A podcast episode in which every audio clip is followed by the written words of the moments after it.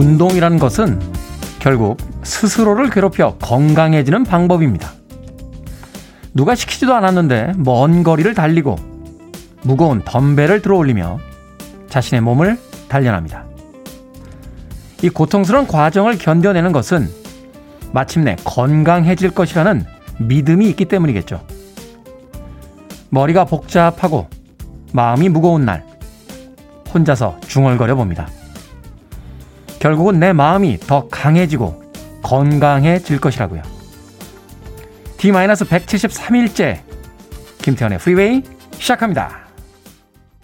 빌보드 키드의 아침 선택 김태현의 프리웨이, 저는 클테짜 쓰는 테디 김태훈입니다. 자, 오늘 첫 번째 곡은 아이스하우스의 일렉트릭 블루로 시작했습니다. 깜짝 놀라게 되네요. 첫 곡 틀었는데 스튜디오에서 마주 보이는 창으로 날이 밝았습니다. 언제부터 이렇게 해가 길어지기 시작한 거죠? 한동안 겨울 동안 방송을 했더니 방송이 거의 끝나갈 때쯤이나 돼야 창밖에 해가 뜨는 모습을 볼 수 있었는데 7시 6분 18초 지나가는 지금 여의도에는 벌써 해가 떠 있군요. 기분이 조금씩 좋아집니다. 봄이 가까워졌다라는 신호가 아닐까 하는 생각 해봅니다. 조윤상님 굿모닝입니다 라고 아침 인사 전해주셨습니다. 김민경님 굿모닝 테디, 소나무 청취자는 오늘도 출첵합니다.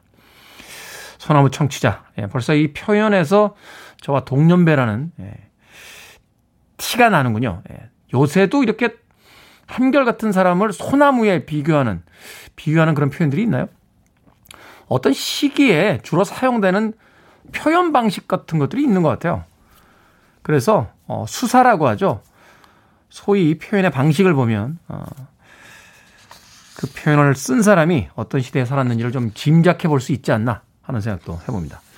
저하고 같이 그 국민학교 세대가 아닌가 하는 생각이 드는군요. 김민경님. 자, 정원님, 테디 한 달 만에 중요한 프로젝트가 끝났습니다. 아직은 잡일이 남아있지만 큰 업무가 끝나고 나니 한결 편안해진 아침입니다. 그나저나 배는 고픈데 먹을 게 물밖에 없네요 라고 하셨습니다. 먹을 거 보내달라는 이야기셨죠? 우유식빵 보내드리겠습니다.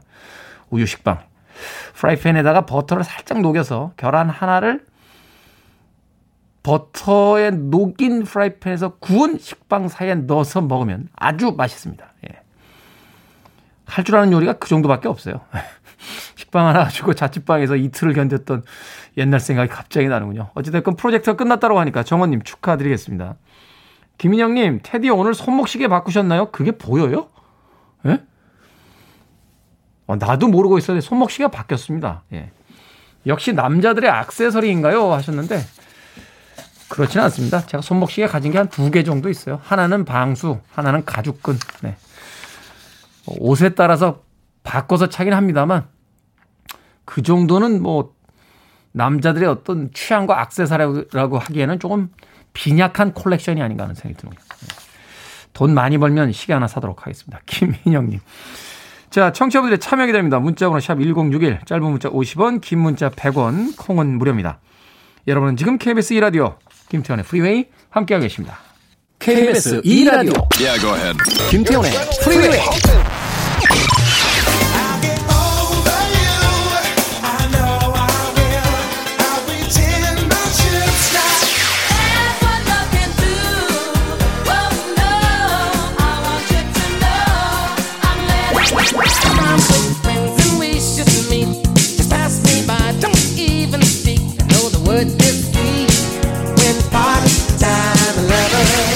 Just the way it is. Some things will never change. We don't stop the music. 샬라마 출신의 여성 보컬리스트였죠. 조디 와틀리의 Everything 들으셨습니다. 지난주인가요? 샬라마의 음악도 한번 틀어드렸던 기억이 있습니다. 리듬앤블루스와 재즈, 또 댄스 음악 쪽에서 활동했던 조디 와틀리도 그래미상을 수상한 미국의 꽤 유명한 또 유능한 그런 배우가 아니라 가수였죠. 가수, 아티스트였습니다. 조디 와틀리가 나왔던 영화도 한 편이 있었던 것 같은데요. 나이가 들면서 기억이 자꾸 이렇게 그 종횡으로 엮여 들어가면서 이름이 비슷해지면 이 아티스트의 일화를 저 아티스트를 소개할 때 쓰고 저 아티스트의 대표작을 이 아티스트에게 붙여주는 경우가 가끔 있습니다. 샬라마 출신의 조디 와틀리, Everything까지 드렸습니다. 자, 7250님, 오랜만에 대중교통으로 출근하느라 걷는데 매화꽃이 피고 벚꽃나무에 우미 트기 시작한 모습에서 봄을 느낍니다. 벚꽃나무에 벌써 우미 트기 시작했나요? 날씨가 따뜻해지면서 이제 벚꽃을 터뜨리기 위한 어떤 준비를 시작하고 있군요. 7250님 굉장히 섬세하신 분이시네요. 저 같은 사람은 이제 꽃이 펴야 꽃이 폈나 보다 하고 또 꽃이 만발을 했어도 사람들이 꽃놀이를 간다라는 뉴스를 봐야 아, 꽃이 폈구나 하고 뒤늦게 깨닫게 되는데 꽃이 피기 전에 움까지 네. 섬세하신데요. 7250님. 안종옥님, 테디 내복 입은 줄 알았어요. 오늘 제가 입고 온 옷이요? 예. 나름 비싼 맨투맨입니다. 예.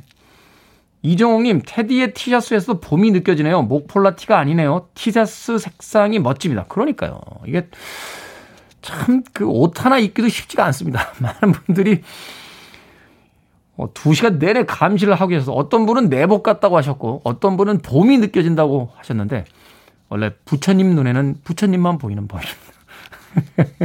안정욱님, 이정욱님. 박은영님, 오빠 잘생긴 얼굴 좀 보여주세요 하셨는데 마스크로 가려져 있어서 하시는 이야기죠. 하트도 해주세요.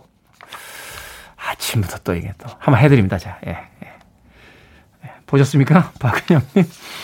자, 수진님, 뉴욕에서 매일매일 출석하며 듣고 있습니다. 오늘도 잘 부탁드립니다 라고 문자 보내주셨습니다. 고맙습니다. 자, 7250님의 신청곡으로 갑니다. Ace of Base, The Sign.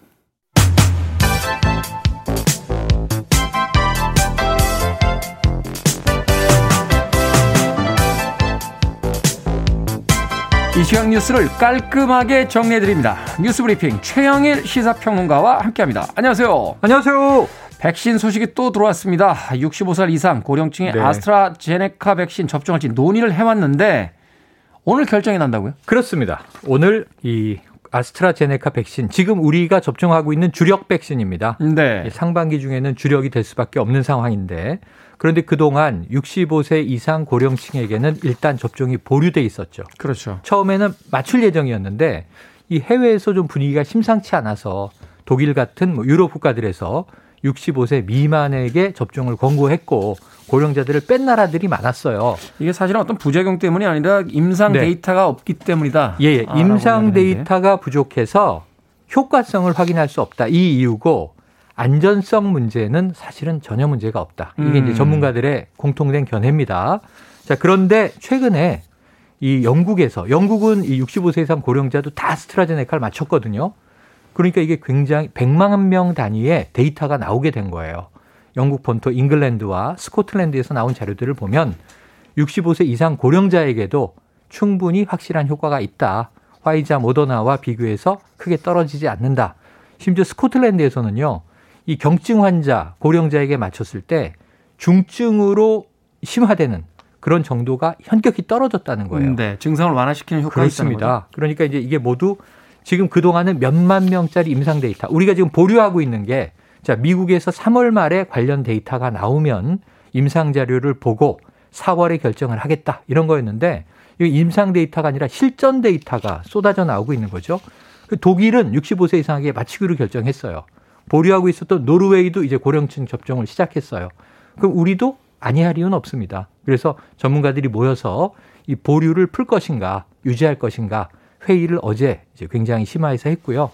결정은 내려졌는데 오늘 오전에 발표가 난다고 하니까 어젯밤에 제가 살짝 참여했던 전문가에게 물어봤더니 접종 가능성이 높다. 아마 접종이 오늘 허용되는 것으로 나올 가능성이 높아 보이는데 그래도 공식적인 최종 발표를 한번 지켜보시면 좋겠습니다. 최근에 이 백신에 대해서 음모론들이 워낙 많아서 이 과학계에서 네네. 참다 지금 반격을 시작을 했잖아요. 백신 음모론이 너무 많은데 특히 국내에서의 문제는 뭐냐면 해외보다 국내는 아스트라제네카에 대해서 좀 편파적으로 음모론이 많아요. 그런데 이제 정부나 방역당국이나 의료 전문가들은 아스트라제네카가 상당히 좋은 백신이라는 겁니다. 그래서 그런 논란이 이제 계속 있어 왔죠. 그렇죠. 자, 정치적인 어떤 대립은 이해합니다만 백신을 가지고 정치화시키는 일은 좀 없었으면 하는 그렇습니다. 바람 가져봅니다. 자, 환경단체들이 4대강 관련해서 정보공개 청구를 했는데 국정원에서 관련 문건 공개했습니다. 네, 이거 참 오래된 일입니다. 이거는 이제 MB 정부 때 있었던 일이에요. 네. 그런데 그때 이제 민간인 사찰이 있었다 이런 의혹은 많이 나왔는데 이 국정원 정보는 웬만해선 공개되기 어렵죠. 그렇죠. 대부분 이제 국가 기밀로 분류가 되는데 이 안에 불법 사찰에 대한 내용이 있었다. 그럼 이 정보를 공개해달라라고 사찰을 받았던 것으로 의심되는 사람들이 소송을 냈던 거예요. 네. 근데 지난해 말부터 법원이 공개하라. 이건 개인정보가 맞다면 그 개인에게는 최소한 그 본인에게는 공개해 주는 게 옳다. 이 법정 판결이 줄줄이 나오고 있었어요. 그게 이제 3월에 공개되게 된 겁니다. 이게 2월부터 보도가 됐는데 혹시 또 4월에 재보선이 있으니까 그럼 MB정부에 참여했던 인사 중에 정치적인 파장은 없겠는가 이런 게 예의주시됐었는데 지금 딱 여기에 지금 들어맞는 인물이 부산시 국민의힘 후보가 되어 있는 박형준 동아대 교수예요. 네. MB정부 당시에 청와대에도 참여했었고 홍보기획관, 정무수석 이런 주요 요직을 지냈거든요. 그런데 지금 KBS가 어제 단독 보도를 했는데 우선 4대강 사업에 반대했던 환경단체 20명 내외 이 관련 국정원에서 불법 사찰한 데이터를 공개한 거예요. 그래서 이제부터 파장은 시작됩니다. 그런데 그 내용은 불법 사찰이니까 그 개인에 대해서 동의받지 않고 심각하게 봤을 때는 미행이라든가 도감청, 네. 최소한 이제 뭐 동향 사찰 이런 내용들이 이제 담겨 있는 것으로 보여지는데 지금 여기에 이제 박형준 후보가 등장을 합니다. 좀 예민해진 것 같더라고요. 어제 기자의 질문에 뭐 좀 뭐라고 할까 격렬한 표현까지 써서 그동안은 강력하게 부인을 해왔거든요. 그런데 어떤 이제 문건이 나왔냐면 여러 지금 문건이 동시 공개가 된 건데 이 중에 민정수석은 이제 동향을 감찰하는 역할입니다. 청와대에서 민심도 살피고 고위공직자들의 또 일거수일투족도 감찰하고. 네. 그런데 민정에서 국정원에 이 사찰 자료를 요청한 문건이 나왔고요. 그다음에 홍보기획관이 두 차례 요청한 게 나옵니다. 근데 홍보기획관이 당시에 박형준 후보였던 거예요. 자, 이게 이제 사칠 재보선 부산시장 선거에 어떤 영향을 미칠지. 사실 3월 중순에 이 자료가 공개될 걸로 다 예상을 했고요. 공개됐는데 내용이 별거 아니면 별 파장 없을 것이다. 오래된 일 아니냐. 그런데 이 내용이 좀 심각하면 사실은 뭔가 불씨가 타오를 수 있을 것으로 전망을 했는데 이제 공개가 시작이 됐습니다. 앞으로 더 공개됩니다. 앞으로 이 보도가 계속 나올 텐데 지켜볼 사안이 됐네요. 그렇군요. 원래 도감청은 그 법원에서 허가를 해줘야 되는 거 아닙니까? 허가를 해줘야 되고 최근에는 허가를 아예 하지 않습니다. 프라이버시를 침해하잖아요. 도청감청은 본인이 모르는데 본인의 이야기를 녹취한다는 얘기인데 그렇죠. 법원이 허가 안 해줍니다. 사실 뭐 테러 조직에다가나 그 쓰는 방식도 아주 중대한 범죄가 예상될 때 그런데 그런 경우는 거의 없다. 자, 국내 주식에 투자는 동학개미, 해외 주식에 투자는 서학개미 뭐 이런 신조어들이 나올 정도로 요즘 주식 광풍인데 네. 주식 뉴스 갖고 오셨다고요. 저희들에게 뭐 오늘 종목 알려주신 겁니까? 저도 모릅니다. 그걸 알면 제가 지금 이 새벽에 방송 안 하고 쉬고 있겠죠. 네. 요트 타고 있을지도 모르죠. 우리 모두의 꿈인데 네. 네, 꿈은 꿈일 뿐인데요. 동학개미, 서학개미. 근데 최소한 손실은 보지 말자. 흐름에 중요한 대목이 있어요. 이야, 재밌는 뉴스가 있어서 테슬라 주식이 20% 올랐습니다. 일론 머스크가 CEO죠. 워낙 이제 진취적이고 혁신가이기도 하고 한쪽에선 또 사기꾼이다 이런 비판도 있습니다. 그런데 비트코인에 이제 대단히 투자를 하면서 네. 비트코인도 올려놓고 이걸 또 클럽하우스에 요즘에 핫한 SNS에 등장해서 실제로 로빈후드라고 하는 소액 투자자 운동하는 사람하고 막 설전을 벌이기도 하고 굉장히 화제를 일으키는 인물이에요. 소위 셀럽인데 네. 최근에 테슬라 주가가 쭉 빠지고 있었거든요. 수조 원대가 증발하고 있었습니다. 하루 사이에 몇 주씩 날아가더라고요. 네. 그런데 이제 어제 테슬라는 급반등을 시작했고 무려 20%를 회복하면서 저력을 과시해서 야, 이게 일론 머스크와 테슬라가 아직 잠재력이 있구나. 그래서 지금 한 이 주당 $570대인데 $900대까지 오를 것으로 전망하는 미국 내에 투자 분석가들이 많이 있고요. 동반해서 비트코인도 올랐어요. 네. 비트코인 1비트가 과연 1억 원 돌파할 것인가? 지금 이제 이 그 달러로 치면 한 $57,000대 정도가 됐더군요. 그럼 우리나라 돈으로 하면 이게 한 6,000만 원 이상 되는 돈이죠. 그렇죠. 근데 1억까지 갈 것인가? 이게 지금 초미의 관심이고 다만 미국 재무장관 제닛 옐런 전 연준 의장인데 비트코인을 계속 이제 타격하고 있어요. 공격하고 있죠. 아무런 실체가 없다. 이거 위험하다. 그러니까 주식은 기업이란 실체라도 있는데 네. 비트코인은 도대체 무슨 실체가 있느냐. 이걸 통화가 아닌데 네. 자꾸 돈이라고 부르고 화폐. 우리나라 하는 총재도 똑같은 얘기를 했어요. 실체 없다. 위험하다. 투기성 자산일 뿐이다. 그래서 이제 이런 거 조심을 좀 하시고요. 또 하나 국내 주식은 이건 뭐 아무런 종목 의미가 없습니다. SK 바이오사이언스. 지금 아스트라제네카 국내 생산하는 업체죠. 대기업 네. 산하의 제약사고 이 상장했어요. 상장. 근데 이제 이 청약을 받았는데 이게 뭐 80대 1이 넘습니다. 이 증권사에 따라서 다른데 100대 1이 넘은 것도 여러 곳이 있고요. 그래서 엄청난 이 인기몰이를 하고 있고 신청했지만 배당받지 못하는 투자자도 꽤 나올 것으로 보여집니다. 자, 주식시장 뜨거운데요. 투기로서 들어가시면 안 될 것 같습니다. 그렇습니다. 지금 약간 조정 국면이라 불안불안합니다. 며칠 전부터 보니까 파랗더라고요. 네. 네 빨갛게 돼야 되는데. 맞습니다. 네, 좀 터널입니다. 터널. 주의 깊게 보실 필요가 있을 것 같습니다.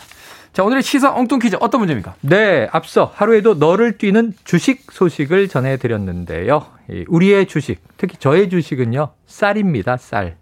밀가루도 있어요. 네. 자, 여기서 오늘의 시사 엉뚱 퀴즈. 쌀을 얻기 위해 농사를 지을 때 벼를 쪼아먹는 새를 쫓으려고 논에 이것을 세워놓죠. 요즘은 잘 안 보이더라고요. 예전에 많이 보였는데 농작물을 보호하려고 세우는 이것은 무엇일까요? 1번 호라비, 2번 닭갈비, 3번 자린고비, 4번 허수아비 되겠습니다. 자, 정답 아시는 분들은 지금 보내주시면 되겠습니다. 재미있는 오답 포함해서 총 10분에게 불고기 버거 세트 보내드립니다. 농작물을 보호하려고 논이나 밭에 세우는 이것은 무엇일까요? 1번 호라비, 2번 닭갈비, 3번 자린고비, 4번 허수아비. 문자번호 샵 1061, 짧은 문자 50원, 긴 문자는 100원입니다. 콩은 무료니까 많이 보내주시길 바라겠습니다. 뉴스브리핑 최영일 시사평론가와 함께했습니다. 고맙습니다. 고맙습니다. 박향자님의 신청곡입니다. 스티비 원더, 파트타임 러버.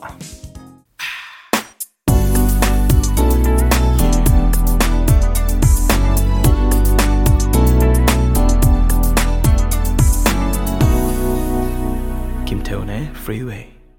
1980년대와 90년대에 활동했던 여성 아티스트 리사 키스의 Better Than You 들으셨습니다. 리사 키스는 사실은 그렇게 크게 히트를 했던 아티스트는 아닙니다. 이 곡이 아마 빌보드 싱글 차트 36위를 기록했던 곡으로 기억을 하고 있는데 유명한 아티스트들의 이제 백킹 보컬로서 활동을 많이 했고요. 재능에 비해서는 그렇게 크게 상업적 성공은 거두지 못했습니다. 그래도 음악 괜찮았죠? 리사 키스, Better Than You 들으셨습니다. 자, 오늘의 시사 엉뚱 퀴즈. 새를 쫓으려고 논밭에 이것을 세웠습니다. 이것은 무엇이었을까요? 정답은 4번 허수아비였습니다. 최근에 논밭에 허수아비들이 있나요? 있는지 없는지 잘 모르겠어요. 왜 있는지 없는지 잘 모르냐면 예전에는 기차를 타고 가면요. 기차가 느리게 갔으니까 창밖으로 이제 풍경을 좀 봤거든요. 그럼 지나가다 보면은 아, 논밭에 일을 하시는 분들이 있구나. 허수아비가 서 있구나. 나도 언젠가는 저 푸른 초원위에서 살아야지. 뭐 이런 상념을 가지면서 살았는데 여행을 갔죠. 최근에는 KTX하고 SRT가 너무 빨라가지고요. 예. 앉아서 휴대폰으로 동영상 몇 개 보면 그냥 도착입니다. 그러다 보니까 창밖 풍경에 대해서 그렇게 기억에 남는 게 거의 없는 것 같아요.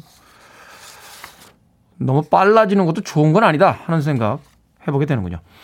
자, 어찌됐건 오늘 정답은 4번 허수아비였습니다. 4269님, 매일 아침 시사 정리 들으니까 뉴스 볼 필요가 없습니다 하셨습니다. 그렇습니다. 그러합니다. 네. 김태현의 프리웨이는 이제 매거진 형식의 방송입니다. 뉴스, 시사 교양, 다양한 음악, 매력 넘치는 DJ, 예, 똑똑한 PD, 예, 글 잘 쓰는 작가들 이렇게 구성이 되어 있습니다. 자, 6786님. 수제비요. 감기 기운이 있어 그런지 따끈한 수제비 생각납니다. 모두 감기 유의하세요 하셨습니다.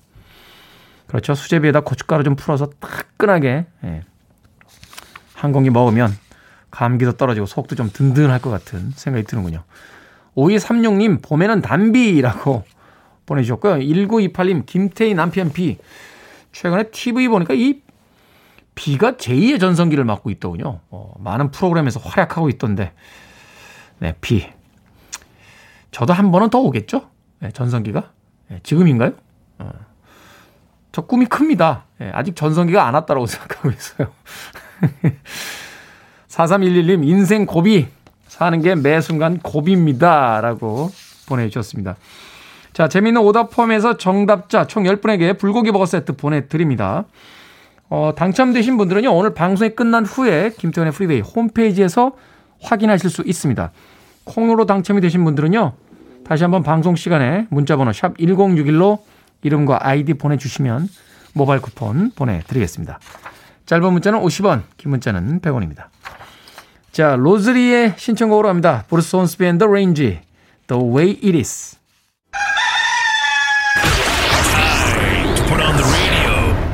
김태훈의 프리웨이. 금방 쓰고 줄 것 같아요. 고맙습니다. 예, 여기 딱 좋네요. 되도록이면 안 버리게. 예, 뭐 안 되겠지만 그래도 없는 건 낫으니까 이거 잡아주세요. 예, 한 명만 더 오시죠. 더 오세요, 더 오세요, 사람들. 사람들 더 오세요. 들어가. 고잡어. 걱정해요. 눈 풀고 있다. 오케이, 봐봐. 걱정해요. 안 돼. 군부대 오기 전에는 안 돼요. 우리가 막아야 돼요. 꽉 잡아요,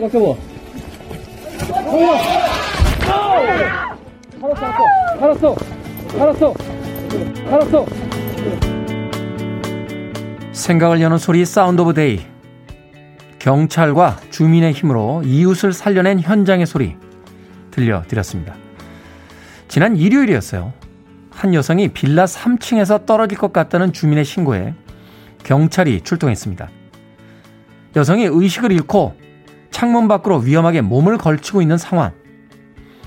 경찰은 집으로 들어가려고 했지만 문이 잠겨 있었고, 어떻게든 여성을 구해야겠다는 생각에 이웃집들을 돌면서 담요와 이불을 빌립니다. 당장이라도 떨어질 것 같은 여성의 의식을 깨우려고 소리치고, 주변에는 같이 이불을 들자고 독려하면서 어떻게든 사고를 막아야 된다고 외치는 목소리엔 절박함이 가득했습니다. 결국 밑으로 추락한 여성. 하지만 다행히도 경찰과 주민들이 빌라 아래에서 팽팽하게 당기고 있던 이불로 구해냅니다. 그리고 이어지는 한마디. 살았어. 뉴스를 보다 보면 세상이 어찌 되려고 일어나 하는 말이 절로 나오는 시대입니다. 하지만 그래도 여전히 살만한 곳으로 만드는 사람들이 있습니다. 막막한 상황에서도 자신의 임무에 최선을 다하는 사람들. 누군가의 불행에 자신의 소유와 노력을 기꺼이 내놓으며 나서는 사람들. 나 혼자인 것만 같은 세상이지만 결정적인 순간에 하나가 되는 사람들의 모습을 보며 우리가 살아야 할 이유 하나를 다시 발견합니다. 그래서 이렇게 외쳐봅니다. 한 생명을 구하고 희망을 보여준 당신들이 있어 참 감사합니다. 라고요.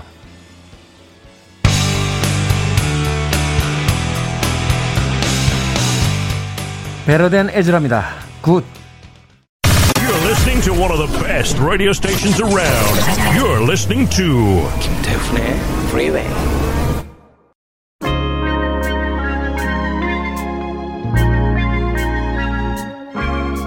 Peaches and Herbs, Reunited. 자, 오늘 1부 끝곡입니다. 빌보드 키드의 아침 선택 KBS 1라디오 김태훈의 Freeway. 저는 잠시 후 2부에서 뵙겠습니다.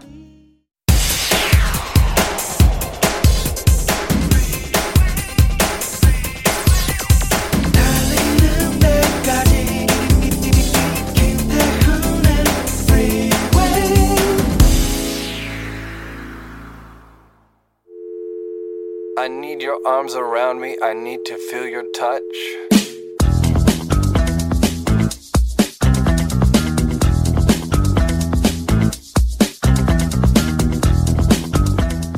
요즘 따라 유난히 피곤하고 의욕이 없다면 균형 있는 생활을 하고 있는지 다음 물음에 체크해 보세요. 1. 삼시세끼를 챙겨 먹고 있나요? 2. 30분 이상 유산소 운동을 하고 있나요? 3. 평균 7시간 자는 게 좋다는데 어젯밤 잠은 잘 잤나요? 4. 사람들과 관계 형성은 얼마나 하고 있나요? SNS로만 관계 맺고 많은 시간을 직접 쓰고 있지는 않나요? 5. 자신을 위해 원데이 클래스, 독서, 음악 듣기 등 시간을 투자하고 있나요?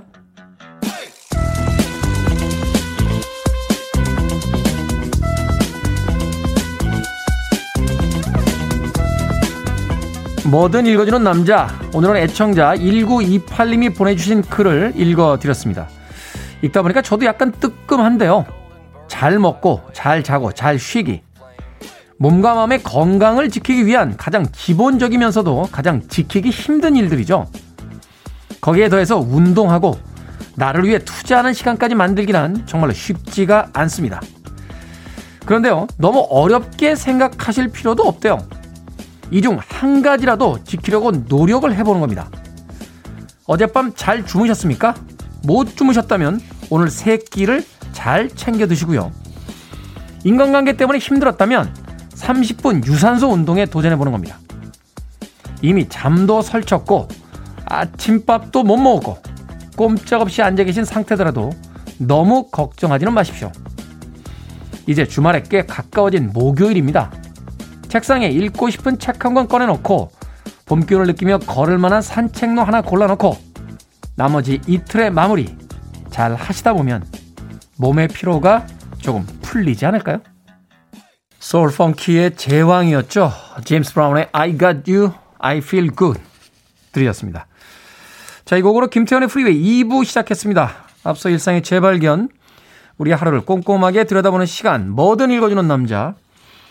오늘은 애청자 1928님께서 보내주신, 유난히 피곤하고 의욕이 없다라면 균형 있는 생활을 위해서 물어봐야 될 체크리스트에 대해서 읽어드렸습니다. 삼시세끼 챙겨 먹고 있나요? 네, 저 두 끼 먹습니다. 30분 이상 유산소 운동합니까? 합니다. 요거는 하는 것 같아요. 평균 7시간 자는 게 좋다는데 어젯밤 잠은 잘 잤나요?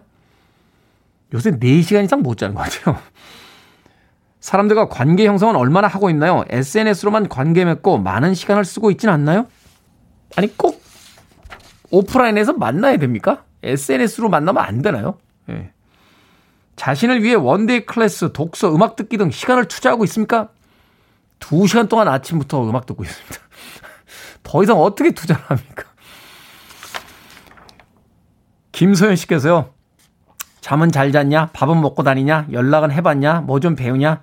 시어머니 잔소리 같네요. 라고 아침부터 잔소리 그만하라고 문자를 보내주셨습니다. 그러네요. 읽어보면서 과연 몇 개나 지키고 있습니까? 라고 물어보는 게 그냥 사무적으로 우리를 대하는 의사 선생님이나 애정 없이 그냥 폭풍 잔소리만 늘어놓고 있는 누구를 만난 듯한 기분이 드는군요. 반성하겠습니다. 앞으로 이런 잔소리 같은 글은 될 수 있으면 좀 아침에 올리지 않도록 하겠습니다. 안종욱님께서 애궁 해당 사항이 없네요. 라고 보내주셨습니다. 어제요, 영어, 인터넷 영어 그 교육 프로그램 회사 대표님하고 인터뷰를 좀 했어요. 여러분들 아마 아실 거예요.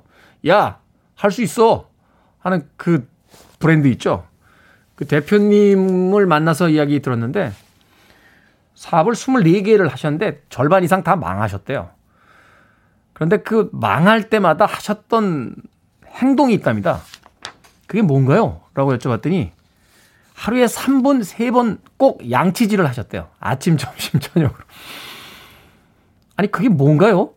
라고 물어봤더니 인생의 큰 성공은 작은 성취들이 쌓여서 만들어진다 하는 이야기를 듣고 나서 하루에 3번, 3분씩 꼬박꼬박 양치질을 했대요. 자신의 평균 습관으로는 1분에서 1분 반 정도 양치질을 했는데 3분을 꼭 하겠다라고 굳은 결심을 하시고 매일 3번씩. 그리고서는 스스로에게 이야기했다는 거죠. 해냈다. 내가 3분의 양치질을 하루에 3번 해냈다. 나는 할 수 있다. 라고 이야기를 하셨답니다. 작은 성취가 쌓여서 우리의 하루를 만들어가는 게 아닌가 하는 생각 해보게 됩니다.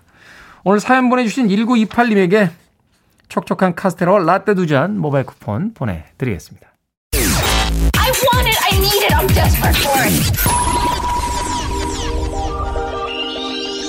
Okay, let's do it. 김태훈의 Freeway. 고웨스트의 King of Wishful Thinking에 이어진 보이 크레이지의 That's What Love Can Do까지 두 곡의 음악 이어서 보내드렸습니다.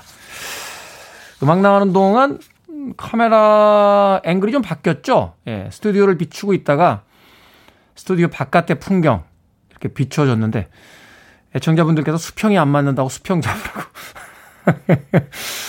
자, 바깥에서 또 아침 또 운동하시는 분도 보이고요. 깃발 세 개가 바람에 펄럭이는 모습도 평화로운 아침 풍경으로 보이는 라디오로 볼 수 있었습니다. 오늘 왜 이렇게 잔소리 하시는 분들이 많죠? 박은영님, 허리 펴고 어깨 펴고 목 펴고 똑바로 앉아요 라고 해주셨습니다. 야, 이 거대한 유리상자에 갇혀서 예, 감시당하는 느낌이 드는데 이런 또 자극이 있어야죠. 예, 제가 약간 이렇게 거북목 스타일이 있어요. 어릴 때부터 워낙 학업에 정진하다 보니까 이렇게 고개를 앞으로 푹 숙이고 있어서 예, 그건 아니고요. 예, 그건 아니고 그냥 폼이 꾸무정한 건데 네, 잔소리 해주셨습니다. 고맙습니다. 허리 쭉 펴고 목 펴고 똑바로 앉도록 하겠습니다. 음악 나가는 동안 박경숙님께서요. 기술 감독님 지루하시겠다는 생각을 잠시 해봤습니다. 라고 하셨습니다. 예, 지루하실 틈이 없습니다. 예, 찰진 DJ의 멘트에 빵빵 터지십니다. 저희의 다른 스탭들은 자기 일들을 하느라고 저한테 별로 관심이 없어요. 예, 우리 기술 감독님만 저를 마주보면서 환하게 웃어주고 계십니다. 사랑합니다, 기술 감독님. 네. 이준범님, 오늘 지방 출장 갔다가 주말에나 옵니다. 빨리 장가 가든지 해야지 장가 안 갔다고 출장만 잡히면 전해요. 가정 있는 사람 보낼 수도 없고 혼자인 제가 가야죠. 편하게 생각합니다. 라고 하셨습니다. 주말에 집에서 편하게 쉬는 것도 괜찮습니다만 지방 출장, 여행 다니는 기분으로 가보시는 것도 어떨까 하는 생각이 좀 듭니다. 출장 가셔서 24시간 일만 하시는 건 아니니까 글쎄요. 여행 분위기를 내려면 어떻게 해야 될까요? 휴대폰 카메라 말고요. 조그만 카메라 혹시 있으시면 하나 들고 가세요. 사람이 그 옷차림이나 어떤 소지하는 물건 또 태도에 따라서 같은 공간이지만 기분이 완전히 달라집니다. 일이 끝난 뒤에 그 조그만 카메라 하나를 들고 물론 뭐 익숙한 도시의 풍경일 수도 있겠습니다만 가보지 않았던 골목 이곳저곳을 좀 다니시면서 사진을 한 장씩 이렇게 찍으시면 좀 여행 간 분위기가 나지 않을까 하는 생각 해보게 됩니다. 이준범님. 오늘 갔다 오신다는 거죠? 저는 주말에 가신다는 줄 알고. 예. 괜찮은데요? 평일에 지방 가면? 예. 주말 출장 보내면 안 되죠? 그거는 이제 근로 노동시간. 예. 노동시간에 이제 위배되는 거니까. 이준범님. 예. 따뜻한 아메리카노 한 잔 보내드리겠습니다. 멋있지 않습니까? 지방 소도시에서 따뜻한 아메리카노 커피를 한 잔 딱 들고 삶의 여유를 만끽하는 셀러리맨의 예, 모습. 부럽네요. 여행 가시는 것 같은 기분이 들어서. 김지우님, 김태현님, 오랜만입니다. 예전 거의 10여 년 전쯤에 KBS에서 하던 인터넷 방송의 애청자였습니다. 아침 출근길에 듣게 되니 너무 반갑습니다. 하셨습니다. 야, 그 방송을 기억하고 계시는군요. 그 방송도 예, 미니롱 PD하고 같이 했어요, 둘이. 예. 징그럽네요. 이제 미니롱 PD하고 한 20년째. 예. 감사합니다. 그 옛날 방송 기억해 주셔서. 김지은님에게 역시 따뜻한 아메리카노 모바일 쿠폰 보내드리겠습니다. 이준범님, 김지우님 두 분 다 콩으로 들어오셨는데요. 샵 1061로 다시 한번 이름과 아이디 보내주시면 따뜻한 아메리카노 모바일 쿠폰 보내드리겠습니다. 짧은 문자는 50원, 긴 문자는 100원입니다. 자, 1558님의 신청곡 Red Hot Chili Peppers, Other Side.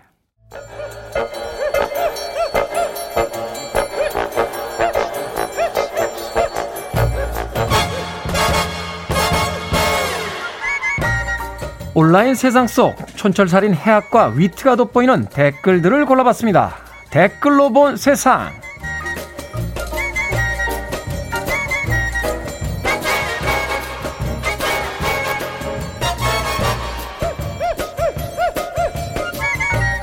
서울의 한 5성급 호텔이요. 한 달 살기 상품을 내놨습니다.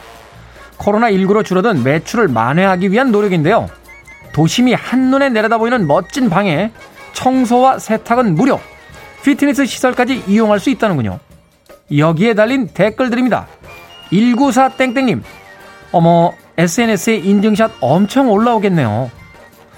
유카땡땡님, 한 달 살고 자기 집에 돌아가면 현타 올 듯해요. 그런데요, 한 달 호텔에서 살려면 살던 집은 빌텐데 거긴 누가 사나요? 그래도 가끔 들려서 화분에 물도 줘야 되고 보일러도 한번 돌려야 되고요. 고지서나 택배도 챙겨야 하는 거 아닙니까? 저는 그냥 집에 있겠습니다.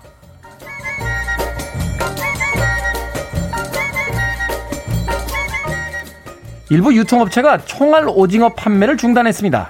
이 총알 오징어, 일반 오징어와 다른 종류가 아니라 새끼 오징어를 뜻한다는데요. 오징어의 개체수가 줄어들자 잡지 않던 새끼 오징어까지 무분별하게 팔게 됐고, 여기서 문제의식을 느낀 유통업체들이 판매 중단을 선언한 거죠. 여기에 달린 댓글들입니다. 승리 땡땡님, 판매자들뿐만 아니라 소비자들도 현명해야 합니다.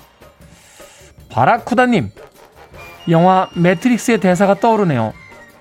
인간은 한 지역에서 번식하고 모든 차원을 소모해버리지.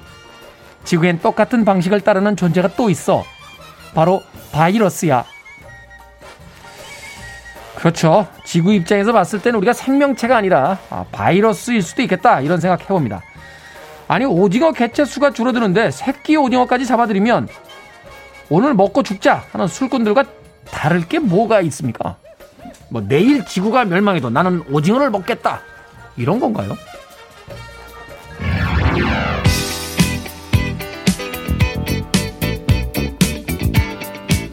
슈익입니다. Good times. Free your mind. I want to break free. Are you free? I'm free. Put the freeway on on the freeway. Freeway. Freeway.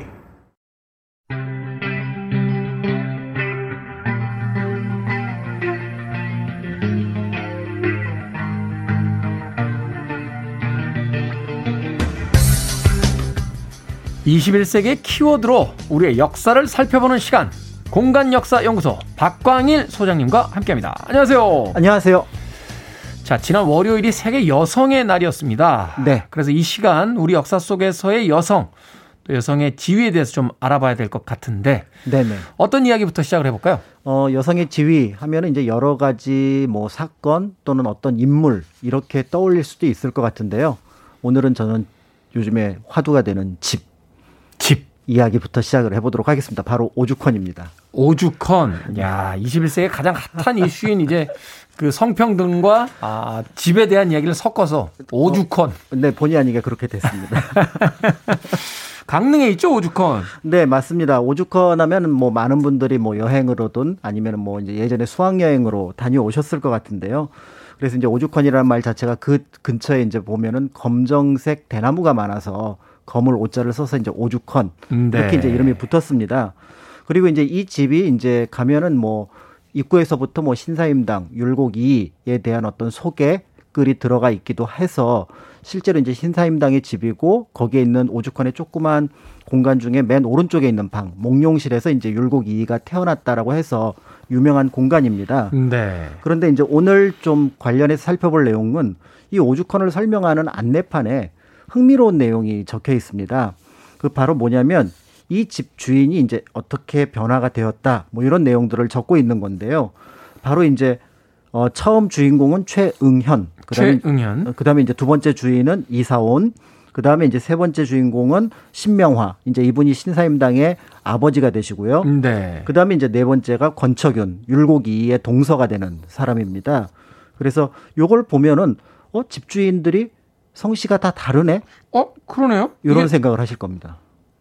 이게 뭐 다 뭐 거래가 있었던 거예요? 매매를 해서 이름이 이렇게 다 바뀌는 건가요? 아니면 대부분은 이제 가문에서 이어지니까 같은 성씨로 내려올 텐데. 그렇죠. 그러니까 이제 집안 같은 경우는 사실은 집에 매매가 거의 없었다는 전제하에서 상속이었을 가능성이 많은데요. 네. 이 상속이 지금 성씨가 전혀 다르다라는 것을 통해서 짐작할 수 있는 것처럼 이게 아들이 아니라 사위에게 전달이 된 겁니다. 아. 이게 다 사위 관계입니다. 장인과. 아, 사위. 그렇죠. 사위들은 장인과 사위는 성이 다르니까. 네네네네. 오, 이게 왜 이런 현상들이 나타나는 거죠? 사위에게 상속을 한다?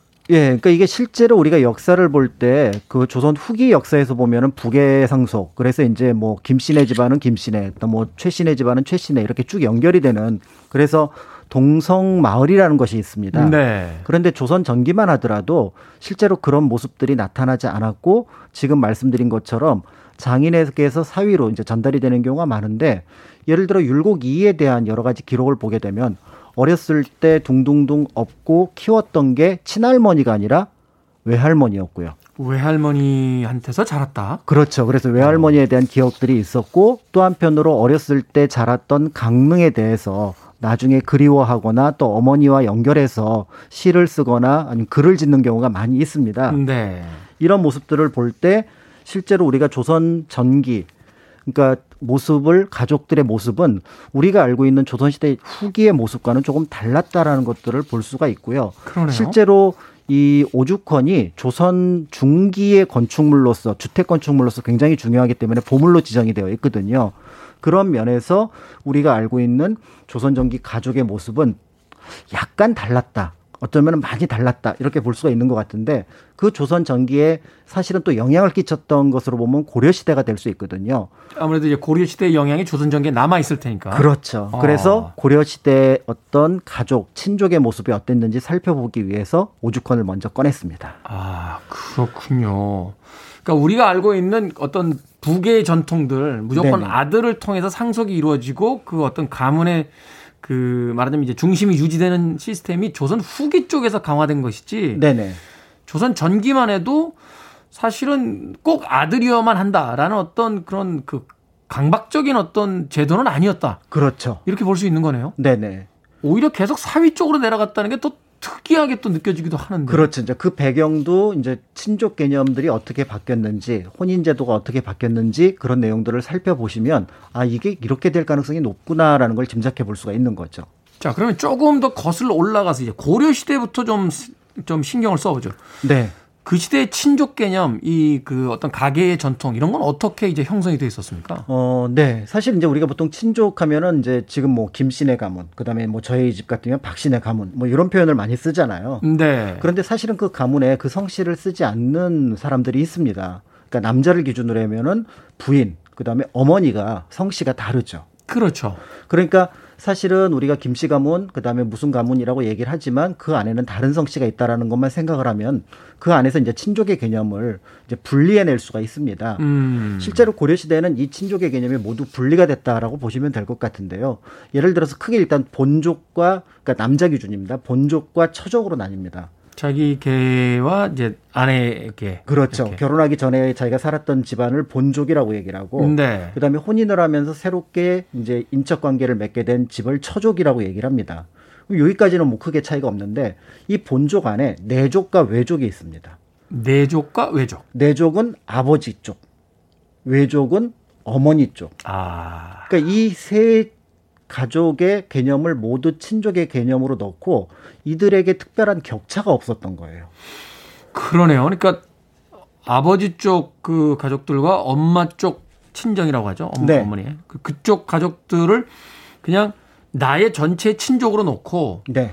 분리하지 않고 그냥 하나의 가족으로서 다 이해했다. 그렇죠. 그러니까 이게 단순하게 그렇게 이해하는 것에 그치는 것이 아니라 법제상으로도 또 어떤 사회적인 제도상으로도 실제로 그것이 유지가 됐는데요. 예를 들어서 친조부모, 외조부모, 장인, 장모의 상복이 모두 1년입니다. 똑같아요. 그러니까 이게 어떤 가문을 모두 동등하게 대한다라는 게 있고, 심지어는 이제 고려시대 보면은 이제 관리로 연결되는 과정에 음서라는 게 있습니다. 5품 이상이면은 음서로서 이제 받을 수가 있는데, 이게 아버지로부터, 할아버지로부터 받는 것 뿐만 아니라 외할아버지. 네. 아니면 장인에게서도 받을 수가 있는 거죠. 아, 그러니까 지금과 같이 어떤 그 시댁과 처가댁에 이렇게 이분법적 사고방식이 아니라 그렇죠. 혼인으로서 한 가족이 되면 그 가족으로 모인 모든 그 사람들을 하나의 그냥 이제 통합된 가족으로서 이해하고 그 안에서 자유롭게 어떤 뭐 상속이라든지 승계라든지가 이루어졌다. 그렇죠. 그러니까 가장 간단하게 생각을 하면은 족보를 구성을 할 때 지금은 예를 들어 시조로부터 수천 수만 명이 있는 가운데 내가 일부가 된다라는 게 현재 족보잖아요. 그렇죠. 근데 고려시대 족보는 거꾸로 자료를 맨 위에 올려놓고 그 옆에 부인을 놓은 다음에 어머니 아버지, 그 다음에 어머니의 아버지의 어머니 아버지, 네. 또 어머니의 아버지 어머니, 그 다음에 부인의 어머니 아버지 이런 식으로 분류를 해놓은 거죠. 그러니까 내가 이 친족 가문에서 누구의 힘을 받을 수 있느냐라는 걸 염두에 두면 족보를 이렇게 그리면 훨씬 더 편하거든요. 그러네요. 뭐 따로 네. 나눌 거 없이 그냥 위아더 월드잖아요. 다. 그렇죠. 그러니까 다 나를 중심으로 네. 이제 가문을 인식한다라는 점에서 이런 어떤 가문의 격을 두지 않는 방식으로 운영을 했다라고 볼 수가 있는 거죠. 이게 확실히 그 차이가 있군요. 그 부계라는 한쪽 그 승계라인만 쫓아가다 보면 시조가 가장 중요하고 밑으로 이제 몇 대선 몇 대선 몇 대선 이런 개념이지만 네. 이게 부계와 모계를 다 같이 한 가족으로 보게 되면 나를 중심으로 해서 그 그렇죠. 윗선에 있는 모든 가족들이 거꾸로 펼쳐지는 그렇죠. 역피라미드 형식의 놀랍습니다. 네. 이런 제도가 왜 변하게 됐는지 음악 한 곡 듣고 와서 이야기 나눠보도록 하겠습니다. 이원정님께서 신청하신 곡입니다. Culture Club, God Thank You, Woman. 빌보드 키드의 아침 선택, KBS 2라디오 김태현의 프리웨이, 역사 데자뷰 박광일 소장님과 함께하고 있습니다. 자, 고려시대로 이제 거슬러 올라가서 여성의 지위를 좀 알아볼 시간이 됐는데 네. 생각해보니까 그 장가 간다 하는 표현 자체도 네. 시집 온다가 네. 아니라 장가 간다. 이것도 약간 어떻게 보면 이제 여성집으로 가는 남자들 대릴사위의 어떤 풍습에서 나오는 이야기가 아닌가 하는 또 생각도 드는데요. 네, 사실은 이제 뭐 대릴사위가 아니라 일반적인 혼인 형태가 장가간다였고 한자 말로는 서류 부가원 그러니까 사위가 여성의 집에 머무는 혼인 뭐 이렇게 해석이 됩니다. 이게 이제 우리나라 전통 방식의 혼인이었다가 17세기 이후에 이제 성리학적인 특히 이제 중국의 문화가 이제 시집 가는 형식으로 즉 여성이 남자의 집으로 이제 혼인하면 가게 되는 그 방식으로 바뀌게 되면서 변했다라고 볼 수가 있는데요. 그러네요. 다 이제 간다라는 표현이 있다라는 건 시대에 따라서 이제 조금 다르게 그렇죠. 그 결혼을 이제 일관했다 이렇게 볼 수 있는 거네요. 네. 그런데 이제 고려 시대의 어떤 이런 어떤 친족 구분에 영향을 끼쳤던 게 바로 이 혼인 제도입니다. 그러니까 서류 부가혼이라 그러면 간단하게 생각을 하면 혼인을 하게 되면 남자가 여성 집에 한 10년 정도 삽니다. 네. 그래서 거기서 아이를 좀 키우다가 어느 정도 이제 안정이 되면은 다시 이제 친가 쪽이거나 제3의 집을 구해서 이제 생활을 하게 되는 건데요. 이제 이게 장점이 몇 개가 있습니다. 그 중에 하나가 바로 뭐냐면 자연스럽게 일부일처제가 정립이 돼요. 어떤 의미로서 그렇게 되죠? 부인 집에 가서 사는데 또 다른 부인을 10년 내에는 얻는 것이 불가능하죠. 그러네요. 그러니까 부인 집에서 살고 있는데 처벌드릴 수는 없잖아요. 그렇죠.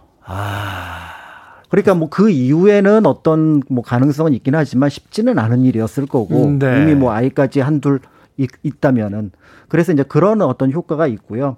그다음에 이제 또 하나가 사위와 처가의 친밀감이 굉장히 강해집니다. 그러다 보니까 특별하게 뭐 아들을 바깥으로 내보내거나 아니면은 아들을 보냈는데 또 그냥 그 보통은 그 친정 그러니까 처가 근처에 사는 경우가 많습니다. 그러니까 사위 아들은 멀리 있고 사위는 가까이 있으니까 아까 오죽헌에서 본 사례처럼 사위한테 더 어떻게 보면은 정이 가게 되고 상속을 하게 되는 또 이어지게 되고 그리고 이제 아이로 볼 때는 친할아버지나 외할아버지 격이 없는 거죠. 그죠. 아이들 입장에서야 친할아버지 외할아버지가 어디 결정이 됩니까? 그죠. 좀 더 자주 보고 그렇죠. 자기에게 애정을 많이 품어준 사람을 더 좋아하기 마련인 거니까. 그러니까 자연스럽게 친족의 격차가 사라지게 되면서 우리가 알고 있는 어떻게 보면은 아까 그 친족을 서로 공평하게 대하는 그런 형식이 만들어졌다고 볼 수가 있는 거죠. 그렇다면 당연히 재산 상속이라고 하는 사실은 이제 그 어떤 가문에서 가장 중요하게 여겨지는 게 이제 상속이잖아요. 상속. 그렇죠. 재산 상속도 아들과 딸의 구분이 없었겠네요? 그렇습니다. 그러니까 사실은 이 혼인의 가장 큰 특징이 바로 뭐냐면 남자는 남자의 재산을 가져가고 여자는 여자의 재산을 가져간다라는 거죠. 그런 면에서 볼 때 실제로 두 사람이 혼인은 했지만 살아있는 동안은 각각의 재산을 관리를 합니다. 그러니까 각각의 재산을 관리하고 만에 하나 그 두 사람이 거의 동시에 죽게 되었다. 무슨 사고 같은 걸 겪어서. 그러면 어떤 일이 벌어지게 되냐면은 아이가 아직 어릴 때에는 남편의 재산은 남편 집안에서, 그 다음에 그 부인의 재산은 부인 집안에서 가져가게 되는 거죠. 네. 이제 이런 방식으로 되는 거고, 그러니까 결국은 이 배경에는 뭐가 있냐면은 여성도 똑같이 재산 분배를 아들처럼, 딸도 아들처럼 받는다라는 것이 연결이 되어 있습니다. 물론 이게 상황에 따라서는 약간 의외의 상황을 만들어내기도 하는데요. 바로 뭐냐면 이혼율을 높입니다. 여성들이 이제 경제력을 가지고 있기 때문에. 그렇죠. 이게 두 가지 이유로 이혼율이 높아지는데, 첫 번째는 남성들이 더 경제력이 있는 여성을 얻기 위해서 현재 있는 여성을 버려요. 요걸 이제 기처라고 하는데, 기처. 그러니까 공식에 뭐 지금처럼 뭐 법정이 이혼이나 이런 것들이 많지 않는 시절이니까 남성들이 조금 더 권력욕이라든지 재산욕이 있으면 훨씬 더 재산을 많이 가지고 있는 여성과 혼인을 하게 됩니다. 그 다음에 이제 두 번째 원인은 뭐냐면, 설사 기처를 당해서 여성 기준으로, 그러니까 이별을 한다고 하더라도 자기 재산이 있고 때에 네. 따라서 아이 양육권도 가져오거든요. 네. 그러니까 크게 경제적으로 생활하는데 무리가 없어요. 물론 여성들도 재혼이 충분히 가능하고, 그렇기 때문에 조선시대에 비해서 혼인에 대해서 조금 더 자유로운 모습들이 나타나게 되는 거라고 볼 수가 있는 거고요. 그래서 그런 부분이 좀 부족하긴, 조금 의외의 상황을 만들어내긴 하지만 그런 부분들이 있고요. 그러다 일단은 보니 결정권을 가지고 있다는 건 되게 중요한 것 같은데요. 그렇죠. 자기 삶에 대한 어떤 일정한 결정권과 독립권을 가지고 있다는 거. 그렇죠. 그런 면에서 이제 볼 수가 있고, 그렇기 때문에 이제 조선시대에 보면은 재산을 이제 그 전기까지만 하더라도 율곡 같은 경우도 7남매가 동일하게 재산을 나눕니다. 흥미로운 거는 고려시대 기록에 보면은 순서에 따라서 몇 남 몇 녀가 아니라 몇 녀 몇 남이라고. 아, 첫째가 이제 딸이었을 경우에는 그렇죠. 자녀가 어떻게 되십니까? 그러면 1녀 2남입니다. 그렇습니다. 아, 이렇게 순서. 저희는 이제 3남매인데 중간에 있으니까 1남 1녀 1남입니다. 이렇게 이야기합니까? 아니면 거기까지는 아니겠지만 큰아의 기준으로 하면 되겠죠. 그렇군요. 우리가 소위 전통이라고 이야기하는 것도 조선 후기에 새롭게 변화된 것일 뿐, 네. 우리의 어떤 좀 더 높은 역사를 쫓아서 올라가다 보면 성평등에 대한 어떤 조상들의 고민이 있었다는 거 네. 다시 한번 알 수 있는 부분이 아니었나 생각이 듭니다. 자, 오늘은 고려시대의 여성 지위에 대해서 역사 데자뷰 공간역사연구소 박광일 소장님과 함께했습니다. 고맙습니다. 감사합니다.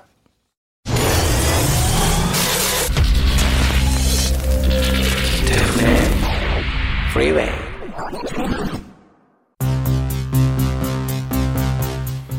KBS 2라디오 김태훈의 프리웨이 D-173일째 방송 이제 끝곡입니다. 어제 책기가 남아있어서 그런가요? 오늘 실수가 좀 많았습니다. 그럼에도 불구하고 이제 아침이 시작인데 기분 바꿔봐야죠.